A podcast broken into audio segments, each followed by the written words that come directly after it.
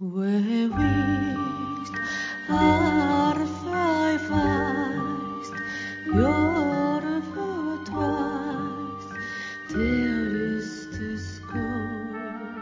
ぼ日刊怪談山猫便第26夜今夜ご紹介するのは降り続けるエレベーターというお話です。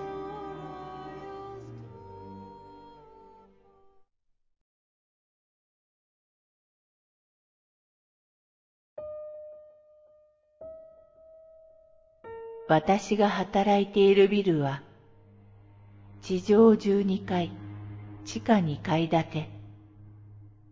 持ち場は地下1階。その日は仕事が多くて3時間残業タイムレコーダーを押した後エレベーターで12階まで登り社食横の喫茶コーナーの自動販売機にてコーヒーを飲みくつろぐかなり疲れが溜まっていたのだと思う。ソファーでうたた寝してしまった。起きた時はもう午後9時近く。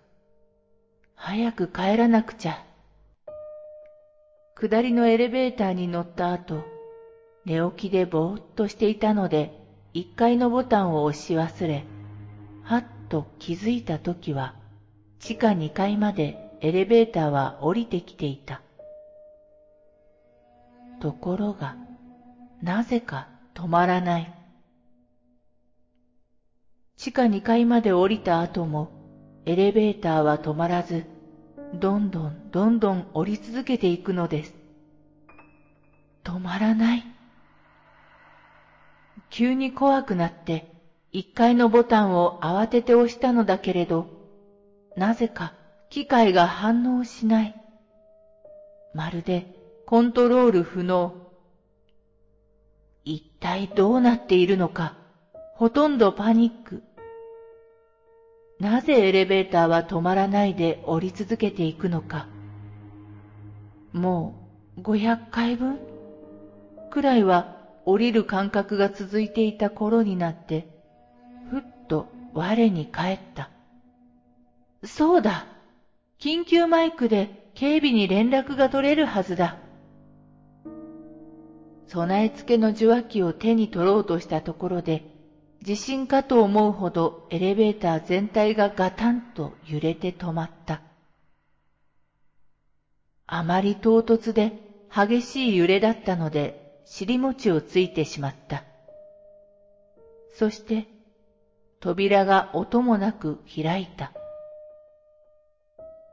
なぜかそこは12階より一つ上の屋上階の小ホールだった。まるで狐につままれたような気分で何が何だかわからない気持ち。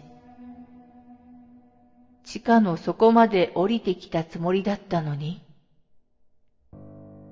とにかく真っ暗な屋上階に一人でいるのは怖い。再びエレベーターに乗るのも恐ろしい。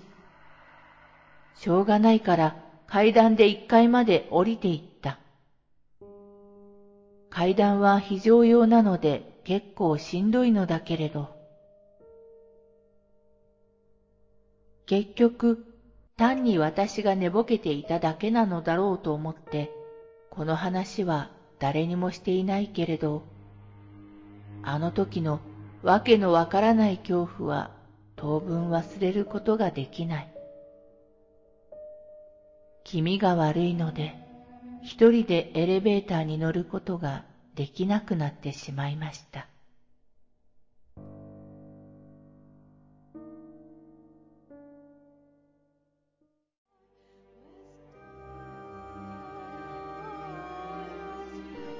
今夜のお話、いかがだったでしょうか？